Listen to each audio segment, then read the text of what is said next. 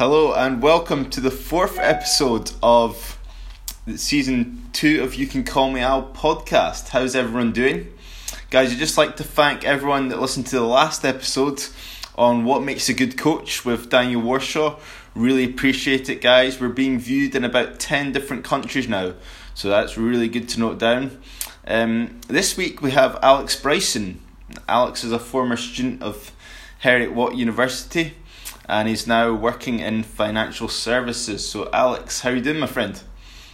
Yeah, not too bad. You said ten countries now. Ten countries Can you now. list yes. those countries? I can. I can List list. I can list most of them. Uh, so Taiwan,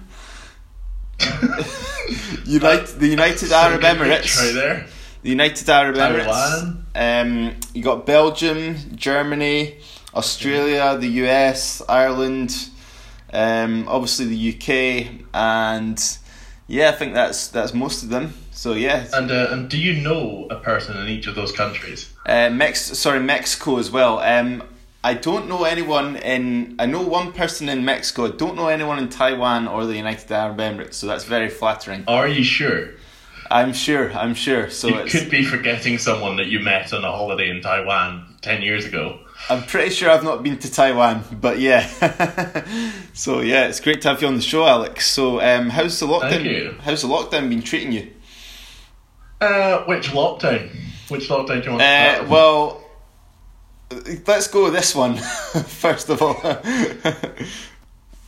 Uh, it's getting tiring, that's for sure. There, there's just been so many now that it's it's getting difficult to keep track of time.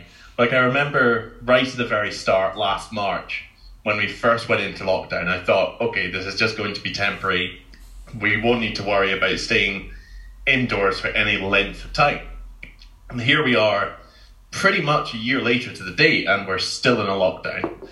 And uh, it's it's it's taken its toll not only on myself mentally, but also on kind of I guess my relationships, my family, and everything else. Not in a negative way, but just you know stressing those uh, because we haven't been able to see each other as much.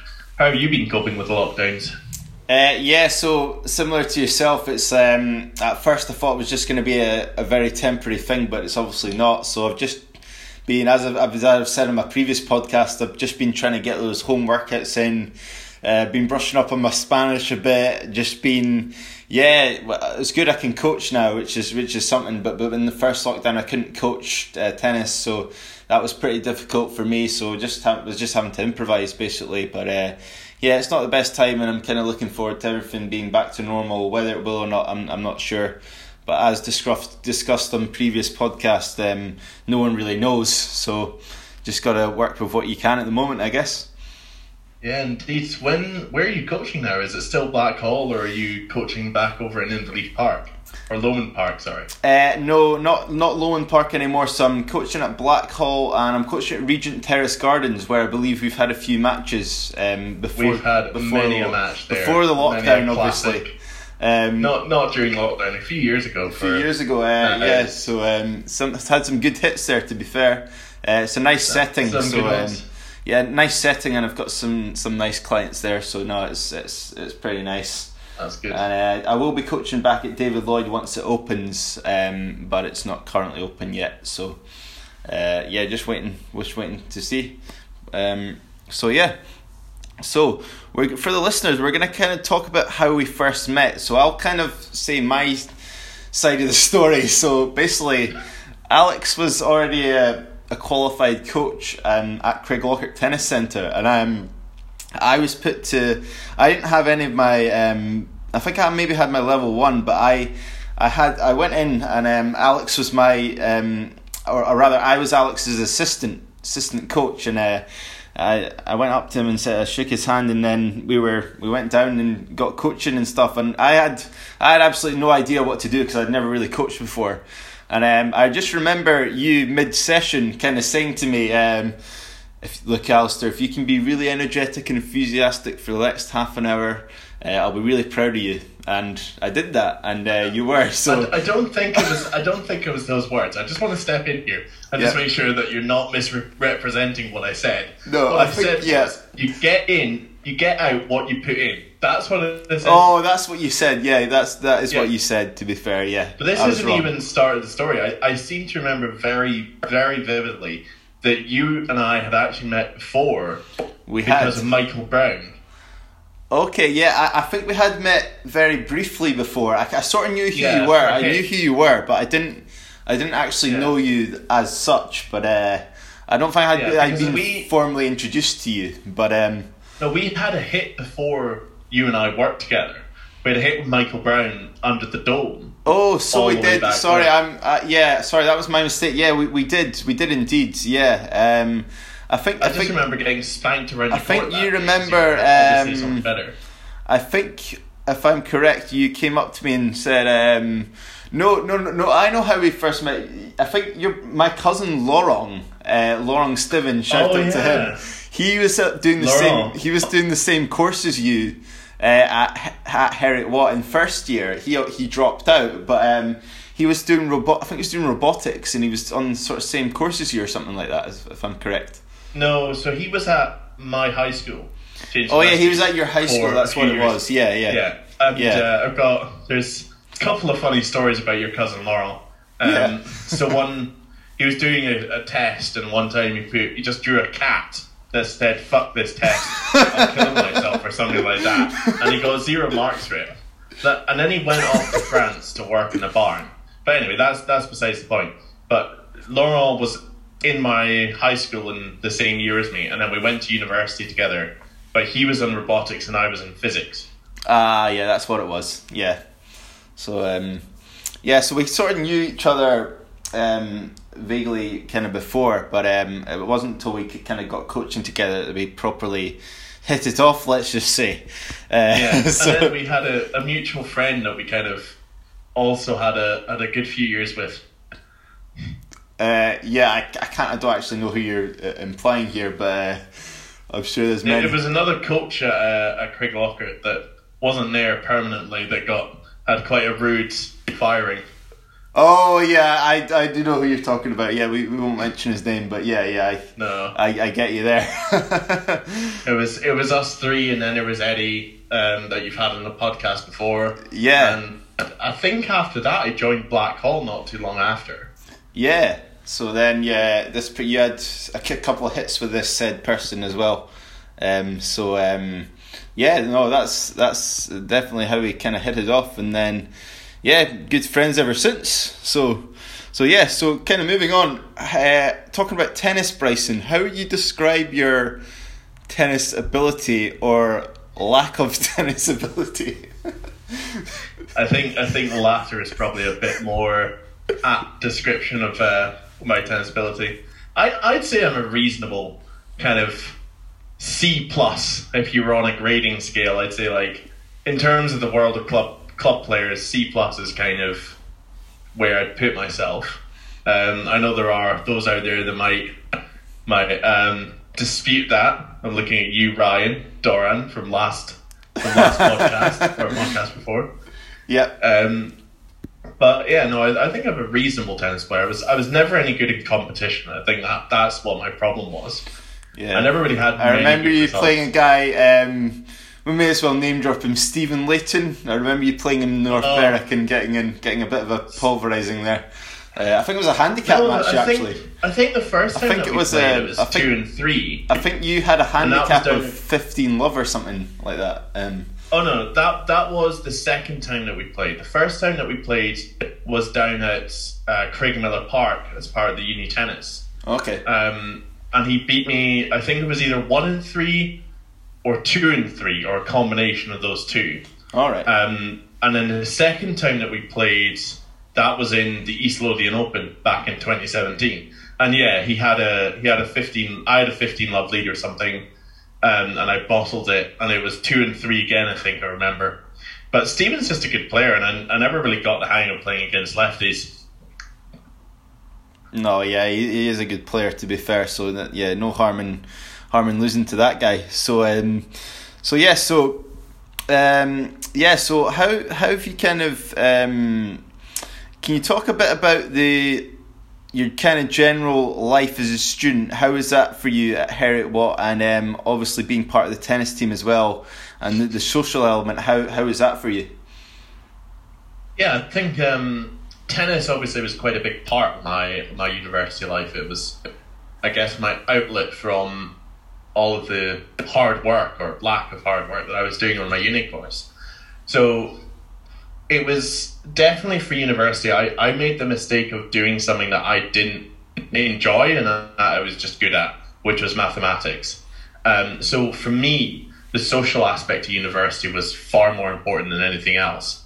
And in terms of your question about how it felt to be part of the tennis team, I think it wasn't really the being a part of the tennis team wasn't the important part. It was the being a part of a group of people that were like minded and I just really enjoyed that aspect of it, especially in years two and three when I was on the committee and I was actually running it. I really, really enjoyed that. I think you were president, weren't you? Or... I, I was vice president in second year when we moved to Thistle Tennis Club. Um, yeah. And then I was president in third year when we moved to Edinburgh Sports Club. Oh wow! So what uh, what kind of responsibilities do you have being president then? Well, so so vice president first off was assisting the president, obviously, but also dealing with the coaching program or the coaching at university, um, and that was quite a big responsibility because we didn't we didn't really have many.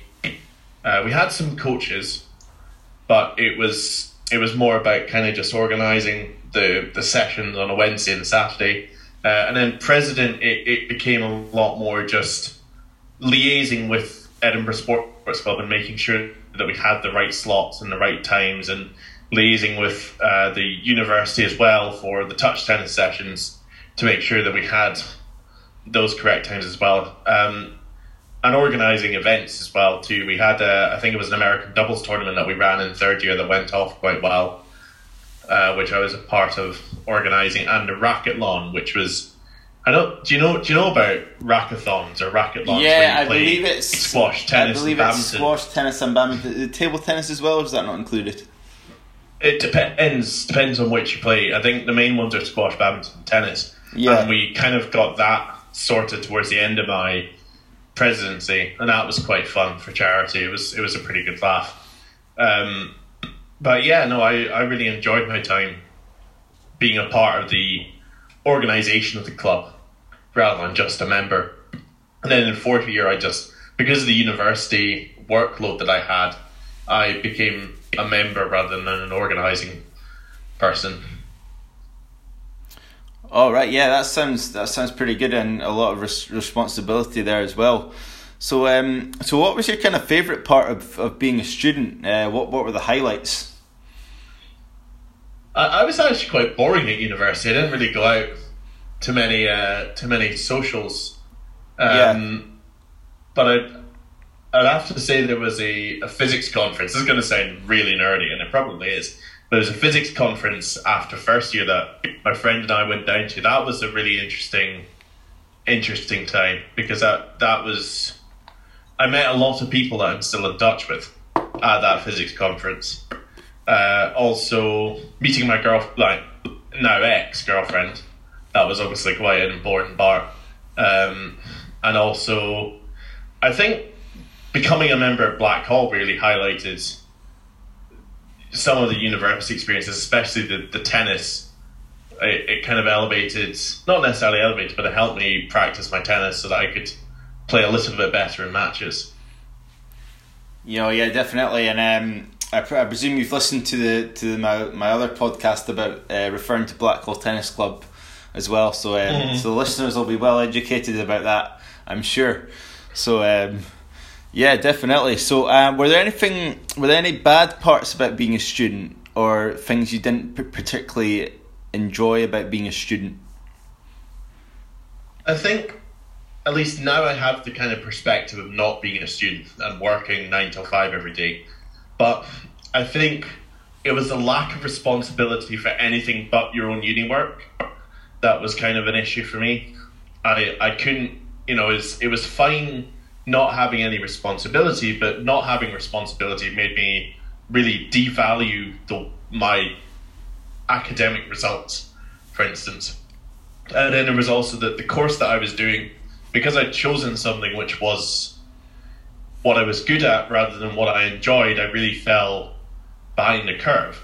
Um, so I guess the actual academics portion of university was what I least enjoyed. Yeah, I, I feel that would maybe be the answer for, for quite a lot of people as as well. I think a lot of people It, it depends on the person because some people choose what they enjoy at the start of university and they can sail through no problem and get really good marks. Yeah. And then there's people like myself who just go because everyone else is going and choose something that they're good at and they, they really don't enjoy it. Yeah, no, that is uh, definitely a, a talking point. Like, I, I feel that a lot of, I didn't go to university myself, but I feel a lot of people will go to university um, just because everyone else is going and pick something that they, oh, they were quite good at school at, but it, it doesn't necessarily relate to how it's going to be. And you, you sometimes get people dropping out and stuff because it's not what they envisaged. And yeah, just stuff like that I've, I've heard and stuff. Um, my brother. I think it's something like well. I can't remember what the stat was, but in first year, I think it's like seventy percent of people change what they're studying. That's a that was common stat one. That, that when Yeah. I went into university, that's what the stat was for people in first year. It's quite a crazy thing if you think about it. No, definitely. Yeah, I mean, changing what you're studying is obviously quite a quite a big decision. So, um, yeah, seventy percent. That's a that's a lot. That's a big figure, to be honest. Um, and yeah, so um, yeah, my brother's actually studying um, mechanical engineering at um, Strathclyde. And Oh, is he? Yeah, um, Nice. He's getting he's doing pretty well. I think getting pretty good marks and stuff. Um, so yeah, he's Was got, it, is this his first year? yeah, it's the second year now, so he didn't Oh, actually shit. he didn't actually particularly enjoy his first year uh, socially anyway. But now he's he's got a friend that he's got a flat with, and he's just uh, getting on. I remember we talked about this at Drummond. But how long ago was Drummond? that must have been a Was couple that- couple of years ago. Um, Yeah, in 2019, I think. yeah, so you would have been I in think S that was still then. what. Sorry? He would have been in S six then, I think. Yeah, that was probably it. And I remember we, we bumped into uh, Sarah at Drummond as well. Oh, yeah, we'll have to give a wee uh, shout out to Sarah. Was my primary Yeah. school teacher for English, or high school High school, for English. yeah. No. Yeah, that was a nice bumping into. But yeah, no, I remember talking about your brother to your mum um, that day, and he seemed to be going to wanting to do engineering. But it's good to hear that he's doing well. Yeah, no, doing um, scarily well actually. So hopefully he can keep it going. Yeah, so um, How is he coping with the uh, with COVID? He doesn't actually mind too much because he was never one for really like going out to nightclubs all the time and like meeting lots of people. So I think it actually he doesn't mind it as much as other as other people would do. Um, so yeah, it's not too bad. Not too bad for him. So, kind of moving on, what was what was the transition like? Um, moving into the workplace from graduating, there must have been quite a lot of differences. But what was sort of the main difference in terms of moving to work a work situation, kind of nine till five, rather than uh, like studying at uni? Yeah, so I, I kind of touched on this earlier in my answer to one of the earlier questions about what my least favorite part of uni was, but it's it's certainly the kind of the change in scope of your responsibilities. Because in uni, you're only responsible for yourself and your uni work, and that's it. But when you when you transfer when you go into a work environment, you're you're now responsible for a whole load more. You have taxes, you've got bills that you have to pay because you live in a certain flat. You have you know responsibilities to your work as well. You've got to get up at half seven every single morning and commute in. And for me, at least for the first three weeks that I was working, it was quite a natural progression for me because I'd I'd had a lot of the um, experiences at kind of handling extra responsibility from university, and then transferring that into the workplace was second nature. But it was unfortunate because as soon as I'd pretty much got in, two and a half weeks later, we were all sent home, and I started working remotely, which was a different transition. But yeah, no, I, I really enjoyed going from uni life to working life. It took a while. I was unemployed for quite a long time, but I finally got there and I really enjoyed it when I did. Yeah, definitely. Um, and also, what was um, can you talk just a bit more about kind of working from home and how how does that kind of differ from working in an office? Say, is it much more chill or is there is it more or less kind of the same? Just you're you're in your home rather than uh, in an office. So, well, so I think uh, to start off with, working in an office, you're you're surrounded by people who work hard, so you naturally work hard yourself, and you don't need to find a motivation to complete that task that you've been asked to do, or you don't need to find that motivation to stay past five o'clock. But as soon as you start working from home, the all of the little conversations that you had during your time in the office, you can no longer have working from home. So you can't just have meaningless conversations with the person next to you anymore. Every single conversation that you have working from home has a purpose. It's it's always about something work related, and you can't really find the time to build a personal relationship with the people that you're working with. And that was really difficult because there is a couple of people in my team that are similar age to me, but because I never really met them until I was working from home, I've not had the chance to go out for beers with them or or you know hang out with them outside of work.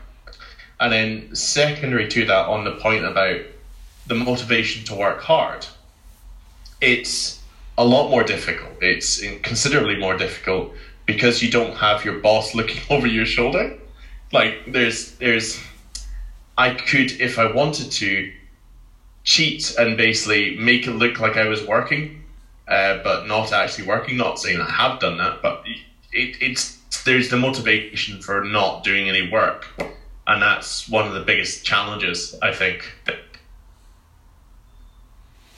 Yeah, yeah, it sounds like sounds like it. Um, yeah, so the transition, yeah, it, it does seem very. Um, some people think it'll be quite smooth, but I think from what you've said, you know, um, it was it was harsh. It was a harsh transition. Um, luckily for me, I wasn't that much. I didn't have that much time in an office, so the the distinction between working in an office and working at home wasn't too big. But for some people who'd been working in an office for you know 20 plus years they really struggled to find that balance between working and not working yeah yeah definitely i think um, i think it's it's tough for people that are working at working at home at the moment because i think as you say there's just not that social interaction that you would get in an office even if you're say talking to someone for like two minutes filling up your water or something you know it, it's yeah. these kind of two two minute conversations that sometimes can make make people's day, and unfortunately that can't happen at the moment. Which yeah, is it's shame. it's it's even just the kind of the small witty banter that you can have in an office. You know, there'll be two people having a conversation about something funny, and you can all join in and have a laugh for two minutes. But when you're working from home and every single call has a purpose, it's really f- difficult to find time to slot in having fun. And a lot of the time, we use the we use the the time that we wait for people to join a call as the banter time, and then as soon as everyone's there, we just start. Yeah, no, that that sounds um, that sounds about right. Yeah, I mean, obviously on the call, you've only got probably only got a certain amount of time as well, so. Yeah, I, I get where you're coming from yeah, there. It's it's difficult as well because there's only one person that's talking at any one time, so you have to kind of go through things sequentially you can't just have multiple people talking about different things in a meeting. You know, so if you have a conversation about a topic that needs to happen between two different people, that isn't the person the main person that's speaking, it elongates the meeting and just makes it hella boring. Yeah, I can imagine. Yeah. Um, there's a lot of these kind of team meetings going about at the moment, but I think yeah, it's it's very much um, kind of work and business based sadly when you're doing it um, on Zoom as well. So um, yeah, it's been good to talk about your um, your work and stuff, but um, that's I think your work is very small compared to Roger Federer's return to tennis. Yeah, it's it's absolutely tiny in comparison to that. How do you think he's been playing? Actually I saw a bit of it the, his match against Dan Evans. I have to say he's moving pretty well considering he's had was it knee surgery or something he's had. So yeah, um, yeah, I think he's still not hundred um, percent, and I don't think he'll ever be, uh, because obviously knee surgery is quite an important part. I think it was just his, you know, I, I, obviously I am not a tactical god of tennis, but I think some of his some of his decisions against Dan Evans and then against Basilashvili, yeah, they were a bit questionable and maybe he was just trying to find his rhythm. But I think if he'd if he'd held back in certain areas or attacked in others, he would have won it more easily. Yeah, I feel that his his movement was okay, but yeah, as you say, I just I just think because he's not been on the court for so long, his, his decision making and tactically wasn't quite there, especially against in the match he lost against Basilashvili. I feel he came through the match. I feel Dan Evans probably should have beaten him, but I feel Dan yeah. Evans maybe got a bit of stage fright towards the end and thinking, "Oh my God, I'm going to beat Roger Federer" type thing. And then, mm. but uh, you know, credit to Roger though. I mean, he's obviously got that huge amount of experience. Um, that you know, he just found that second gear. Twenty grand slams. Twenty grand slams. Yeah. So who, who are you backing? An injured Federer or a fully fit Alistair Stiven? That's a good question. Uh, I'd surely have to back myself on that one, Alex. I can't see how yeah. Roger could what, possibly what, what hurt me with his knee surgery. I reckon. It, I reckon it'd be tight. I reckon it'd be about. I reckon I'd win the first set seven five, and then Roger would get the second set on a breaker six seven, and then I'd close out six four. I reckon. Yeah. Yeah. Who Who do you think in Scottish tennis is most similar to Federer? That's a good question. Scottish tennis. Um, you know? I don't know if you've heard of him, but have you heard of a player called Douglas McIntosh? I've heard of Dougie McIntosh. Douglas, yeah. Yeah, well, Dougie, just purely, like I, don't know, I don't if he, he doesn't actually doesn't actually play like Federer. He's just got a one-handed backhand. Um, so that that's it. That that narrows it down, and he wears Nike as well. So you can't really. Yeah, can't really I mean Federer that. wears Uniqlo now, so it's not really that much of a comparison. Well, Oh yeah, he does, doesn't he? Yeah, I forgot he just yeah, doesn't wear Nike anymore. Yeah, I think Uniqlo what, gave him you, thirty million pounds or something. Is the Reilly Opelka of Scottish tennis? Riley, Op- big, tall, massive serve. Uh, well, I think you're alluding to the guy that's just been on the last podcast, and that's Daniel Warshaw. I think with his height no, and his serve, not. his serve, I, I think that's there's only one guy for that. Um, I don't know who else you were alluding to there. Who are you alluding to? I don't know. I, I thought there might be some other really tall guy from Scottish tennis that has an massive serve. Uh, there's talk maybe a Lloyd Greatrix Watson. He's about six four. Yeah, yeah Lloyd, Lloyd's say, actually yeah. fantastic. I think I played him once when he was playing with Adam Brownlow in Division You actually, One. you actually got a set of him, didn't you? With Ian McKinley, who's been mentioned on the last few podcasts. Yeah, um, yeah, we did somehow. I still don't know how that happened. Probably because I had Ian on my team, but that was a particularly fun, fun match. And then we kind of we played. I think it was the Stout brothers and got completely tanked. Yeah, ran out of steam maybe. Um, well, Callum Stout was just chopping it underarm serve. Oh yeah, he likes his underarm that. serves. Yeah, yeah. Um, no, definitely. Um, so yeah, um, do you see Andy Murray has had a fourth child? I I haven't. No, uh, that's news to me. I mean, when are they going to stop? I don't know, mate, but I, they seem to keep on I, going. He's still pretty what young. What he wants is he wants the maximum number of kids to become world number one. I think that might be what he's doing. I think he maybe just yeah. be going world on and on and on. Five Scottish people at the top of the game. I mean, that might be it. I mean, I, I wouldn't be surprised if one of them was a pro tennis player. Put it that way. But um, maybe you never know. So talking of Andy, um, how do you think do you see Andy returning to the, the top 50 or the top of the game? Uh, or, or do you see him. I, I don't. I'm, yeah. I'm one of these kind of naysayers that don't. I don't really think he'll get quite to the top. He, I think he might get top 40, top 30. I think the people above that are just too too good now in comparison to how he how he was when he left. Yeah, I think I think to be honest, I don't. I agree with you. I don't think he's going to get to the top of the game, but I still think it's good that he's trying to give it a go and still play the sport he loves and just keep on going. But but as you say, it's it's very difficult. Uh, you've got players so much depth now in the kind of top fifty.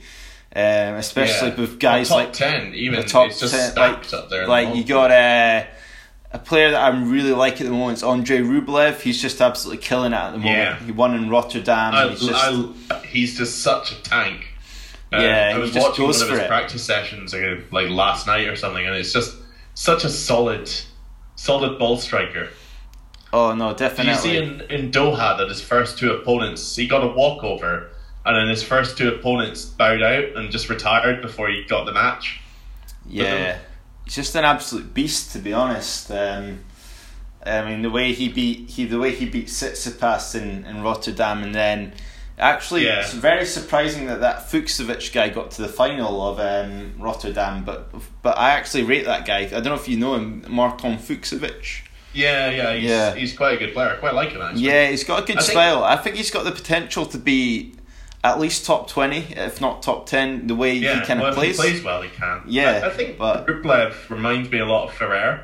Just that kind of dogged determination. Yeah. he doesn't he doesn't change his ground strokes much. It's just always the kind of the same ground stroke that he hits every single time, and he's just you know good good all round player. Yeah, I'd say the main difference between Rublev and Ferrer is Rublev hit the ball. Rublev hits the ball a lot harder than Ferrer Yeah, yeah. Ferrer was much more of a clay court Russians grinder. Now I've got what three in the top twenty or something. Yeah, so you got obviously Medvedev, Med- Rublev, and this Medvedev. Karatsev guy that's come up this year. Oh, I know. Um, I, a story about Karatsev. So, for the listeners, Karatsev got to the Australian Open semi-finals, and he made about three times the amount of prize money he had ever done in his whole career. Um, something crazy like that. Jesus. So, yeah, I mean, Yeah, that's insane. like he just came from. That's people are kind of underplaying that story, but like that was an incredible story that he got to the semi-finals. It was like the semis. He played Djokovic. He lost, He lost, but he, but he played Djokovic right. at the Yeah. semis. And it's it's so wins crazy against, I, I was uh, watching a video a couple of days ago about uh, where Dmitry Tursunov. I don't know if you remember him. I've heard- He was a Russian player. a I few think I remember back. him, yeah. he was coaching Karatsev in 2009.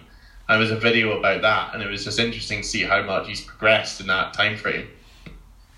No, yeah, definitely. I mean, he's he's some player the way the way he hits that ball, and he had very good wins against Ali. I think it was Aliassime and Dimitrov Yeah. as well to get to the semi. So it's I, I like he had an really easy run. like Aliassime. I think he's he, he might be the next big thing in tennis. He's just such an if you if you opened a textbook about tennis, there would probably be a picture of Aliassime on there right now. He's just got that kind of textbook game. Yeah, he has got the textbook game. I, I just wonder if he lacks the mentality at the moment to get to the top of the game. I feel that he I might. think that'll come. You know, remember Thiem? Thiem was fantastic. He came through. I think it was 2014 when he played Wawrinka in. Was it Madrid? And he beat him in Madrid in three sets. I think and one of them was like six love. Um, I think it'll just take time for Aliassime to get to this point where like Thiem is now, which is number three in the world or number four. I think I can't remember what it is. Yeah, uh, you might be right there. Yeah, I just I really hope he breaks through. Um, what what's your view on Shapovalov? Do you think he'll um, he'll be causing causing waves this year? I think so. I think him and Rublev, Rublev has certainly been causing waves for the Yeah. past couple of years. Yeah. But I think Sh- Shapovalov, he's he's caused quite a few upsets, but I think he's going to become more consistent at causing these upsets in the next couple of years. Yeah. And eventually he'll break the top ten. I think has he has he break broke the top ten before? I think he might have, but um, to to really make, I think he's going to really make an impact this year. I think with these guys, it's more the mentality than their actual because the shot making is excellent. I just think that they just need to believe in themselves to beat these top guys because it's still. Um, Yeah. I think you. Um, I don't want to humiliate you here, but I think you posted a post saying that uh, Oh, Federer, Nadal, and, yeah, and Djokovic no, wouldn't wouldn't uh, would not be at the top of the game, but they, they still are. So that just shows you how kind of incredible those players are. Um, and Now, to one, be one of the things I think in that post I said was Raonic would be one of the top four. And it, that's Yeah, just it Raonic has was been- in 2017 or 2016 yeah, when he it's beat Wimbledon. been a bit disappointing over the last few years, Raonic. Um, not quite fulfilled his Yeah, he- potential, but he can be a great player. I mean, the way he serves is unbelievable, and uh, his forehand on a good day it causes most players can't touch him. But it's just he's just kind of on and off player at the moment, which is a shame. Do you do you remember in 2016 when he beat Federer? And he, I think he got to world number three. So by that, Yeah. I was technically correct in saying it would be a top four. But he's just not had the consistency since then to kind of elevate his game to great status, and quote unquote. Yeah, I think another player that's not fulfilled their potential is David Goffin. Um, I feel that he's Oh yeah. he was a big thing uh, four or five years ago, but now he's just kind of faded away, sadly, because he has got a big game and he can cause players lots of problems, but just not really fulfilled his potential. I think I think he's just too passive in this game. Like, sure, he could be aggressive, but he's just got yeah, he's so small that he can't cause any sort of damage to anyone. Essentially, yeah, I think you're probably right. But a player that has been causing quite a lot of waves is Diego Schwartzman, who's really small. He's um he's top ten just now, so he's he's pretty damn good. I just feel that he's never gonna quite win a slam, but just because he's not got the size, I think I might be wrong. Hope I'm wrong, but um, I just feel that he's there, but he's to win a slam. Tall order for him, especially at the moment. But yeah, I think the average height for a slam player, slam winner, was like six foot or something over the last ten years. But that's obviously quite skewed because of you know Federer, Nadal, and and Djokovic have just they're all around six feet. Um, Yeah. So it's a bit biased towards that kind of height. But I think Diego might be good for coming to you know semi-finals, especially on clay where his movement really shines. Um, and he doesn't need any sort of explosive power like you do in a hard court to get past people. yeah, I'd say clay is Um, probably his best surface, to be honest. Um, Yeah. He probably grew up on it.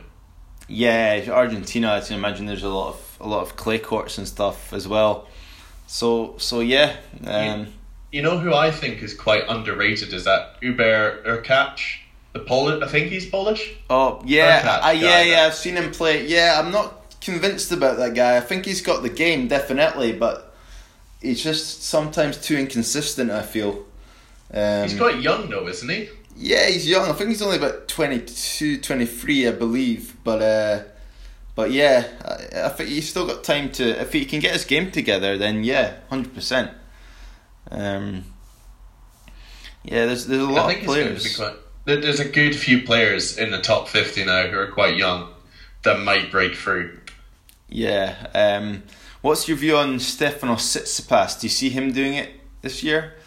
Well, probably not winning Uh, a slam. not this year. Not a slam, but I feel he's got one in him. Whether it be I, I think so too. I think he'll be a Del Potro character. Um, I don't think he's got the firepower to beat Medvedev consistently or Thiem consistently. yeah. Um, I think those guys are just better mentally, but he's he's certainly got the game. He's proven it by beating Nadal. And did he beat Nadal this year in Australia? I think he did. Yeah, he came back from two sets love down to beat Nadal, which is incredible. Yeah, so he's got so, it in him. So he yeah. has the game for it. He Mm. just needs the consistency. Yeah, I feel if his consistency is slightly better, um, there's no reason why he can't he can't win a slam. But uh, Who's going to be the first of the big three to retire? I'd probably have to say Federer, but Yeah. I don't. But you never know with all Nadal's injuries. You never really know. So Yeah. um, I'd say Djokovic probably the last guy to retire. I would say. Sadly. Yeah, well, Djokovic still has got some stuff in him, but I think he's starting to become more human with Medvedev and Thiem, especially Thiem. He's Thiem's got the sort of game that damages Djokovic. I think Medvedev is a bit too much like Djokovic to beat him. Yeah, I think so. Um, but yeah, Djokovic, yeah, the way he kind of played, and uh, there was a few people saying Medvedev was a favourite in the Australian Open final. I never really thought that was the case. I kind of thought Neither. Djokovic would. Medvedev was playing Djokovic at his own game, and that was never going to work. Yeah, I mean Djokovic just had him really. Um, sadly, yeah. So um, as, as the listeners know, I'm not a big fan of Djokovic. I'm not a bit not sure about you, Alex. Neither am I, but I remember that 2011 run that he had at the start, where oh, won like 42 matches in a row or something. Yeah, that that was Until sensational. Federer beat him at the French. That was ridiculous. Yeah, that, I don't think that will ever be done again. To be honest, certainly not in our no. lifetime. I remember that match, the semi final at the French. I remember that very well. That was a very good match. Thing. Yeah, I was rooting for Federer. One of my favourite matches. Yeah, a very good match that. But um, but the run Djokovic had was just incredible, just winning every single tournament. Uh, so he came from being like the third player in the world, and very much the third player behind Federer and Nadal, and then he just came out the blocks, just racing. Um, yeah, and yeah, just just won every tournament and just continued for the whole year. Won three out of the four slams, and then just yeah, just causing havoc really. And then his resurgence in 2015 and 2016, and then again in 20, last year in 2020. Yeah, I mean, he was he was a bit off the boil in 2018. I think he was losing to players such as Kyle Edmund and stuff like that. Um, he was, but that was after his elbow surgery, I think, and he changed his serve. He lightened his racket as well. Yeah, he moved some of the weight from his racket down to the handle, or removed some of it entirely. Can't remember, but he made a lot of changes that year, so of course he was going to play shite. Yeah, um, yeah, he did go off the boil a bit, but yeah, he's, he's come back now, and to be honest, I see him I don't think, in my view, he will be the greatest ever in terms of like personality, but I think he will get the most slams. Sadly. Um, yeah, I think just surely for purely sorry for the fact that uh, he changed the game. I think Federer will always be up there. Federer and Nadal will always be the two that are looked at as the greatest of all time because they they're the people that made tennis what it is today. They forced everyone else to get up to their level. Yeah, definitely. I mean, there were so many years where it's just Federer and Nadal, Federer and Nadal every single time, and then Djokovic obviously came eventually. But I think there was always going to be that player that kind of eventually wanted to stop them, and that was that was Djokovic. So, yeah. Who do you think is the Djokovic equivalent now? You know, who's going to come in and break up Nadal and Djokovic? Uh, that's a tough one if I had to pick a player at the moment, it would be Medvedev. But right now, it's he's getting there, but he just needs a bit more. Not firepower, but he just needs something. Something else needs to happen for him to, to completely break them up. I think. I think Thiem. I think Dominic Thiem is probably the one who's going to break through. He's mm. got the firepower. He's got the movement. He's got the serve he just needs the defence aspect of it now. I just feel that Dominic Thiem's slightly too erratic and makes slightly the wrong decisions slightly too much. Great player, don't get me wrong, but I just feel that he doesn't quite have the. He just plays some stupid shots sometimes that he doesn't need to play. Don't we all? Oh, we do, yeah. but yeah, you know what I mean. Like, um, but yeah, you, yeah. I, I hope he comes. I hope he comes through because he's absolutely excellent on clay and yeah, I feel he, he could and he probably should, but whether he does or not, I mean, he's already got a slam, which is pretty good, but like he just. He's been in the final of the French for a couple of years, hasn't he? He has, yeah.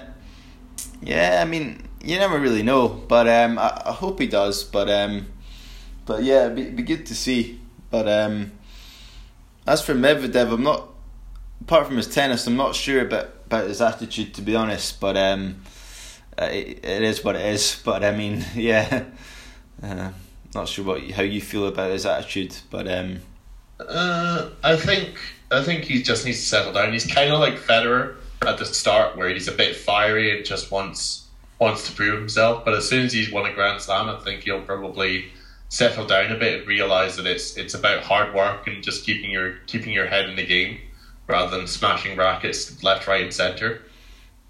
Yeah, definitely. Yeah, I just feel that he he has got it at the moment, but he just needs something else to kind of over overtake them, and then there's no reason why he can't win multiple multiple Grand Slams.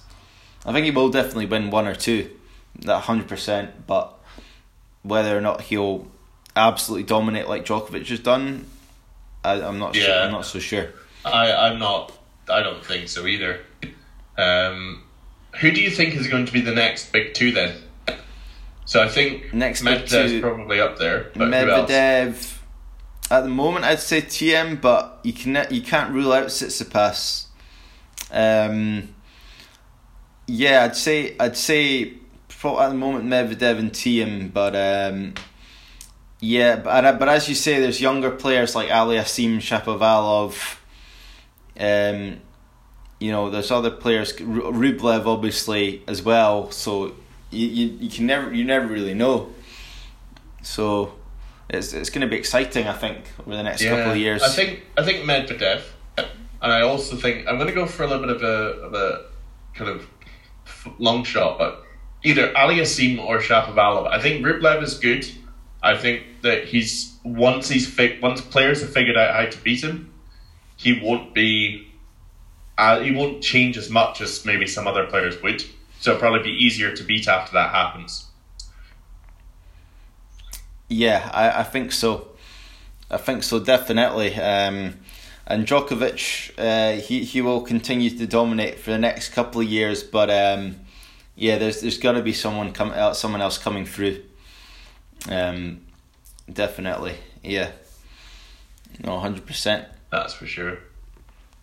Yeah, so Alex Bryson, it's it's been a pleasure to have you on the podcast. So, uh, what's what's new? What's new for you coming next few weeks? Just the same old, or got any exciting? Same old. I'm I'm Yeah. looking for a move to a different uh, area of the business that I work in currently. So Oh, hopefully cool. that'll come to fruition. Um, I've actually organised a kind of coffee roulette thing for my company, so that's going to be quite fun. Starting on Monday. Um, so we're we're going to be getting a list of names.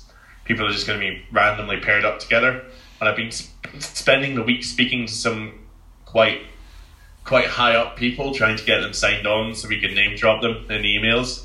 So it's been quite a fun week so far. But yeah, that that's the next things for me. Oh, that sounds good. Yeah, so um, yeah, thanks for coming on the podcast, and um, Thanks for I've, having I've, me. I've enjoyed I've enjoyed it. Yeah, it's been a fun one. It's been it's been a very good one, and um, yeah. So um, we have been. You can call me our podcast. Thanks everyone for listening. Stay tuned to the next one, and I will see you all soon. Goodbye.